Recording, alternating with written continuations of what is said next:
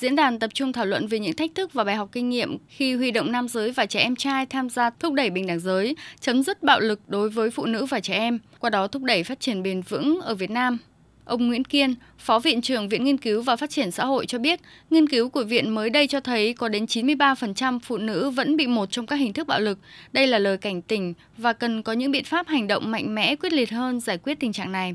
Nhiều những cái nhóm những nam giới hiện nay đang chung tay giải quyết vấn đề tình trạng bạo lực trên cơ sở giới, như nhóm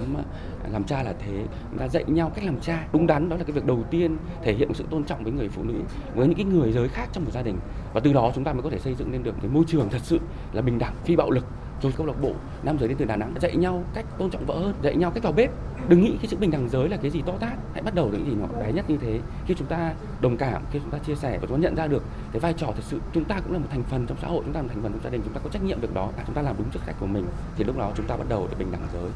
Các đại biểu cũng chia sẻ về kinh nghiệm thực tế khi huy động sự vào cuộc của nam giới trong thúc đẩy bình đẳng giới. Của đại diện câu lạc bộ nam giới tiên phong trong phòng ngừa bạo lực với phụ nữ và trẻ em gái Đà Nẵng, nhóm làm cha là thế, đặc biệt là câu chuyện vượt lên chính mình trở thành nhà vô địch Paralympic của vận động viên người khuyết tật Lê Văn Công. Bà Lê Thu Hà, giám đốc Trung tâm Trẻ Em và Phát triển cho biết. Và những cái khuôn mẫu giới thì nó được hình thành bởi văn hóa gia đình, nên là các cái hoạt động của xê xê đê thì tập trung chú trọng vào cái việc là thay đổi nhận thức từ chính các cái phụ huynh và giáo viên. À, ví dụ như là đối với lứa tuổi của trẻ mầm non ấy, thì cái từ khóa quan trọng nhất là cái giữ sự an toàn thân thể, tức là bản thân cha mẹ và giáo viên phải hết sức là ý thức trong cái việc là tạo ra một cái không gian an toàn để cho trẻ có thể sinh hoạt trong đó. À, hiện tại thì dự án của xê xê đê thì đang triển khai ở cái hệ thống các trường ở ba miền Bắc Trung Nam.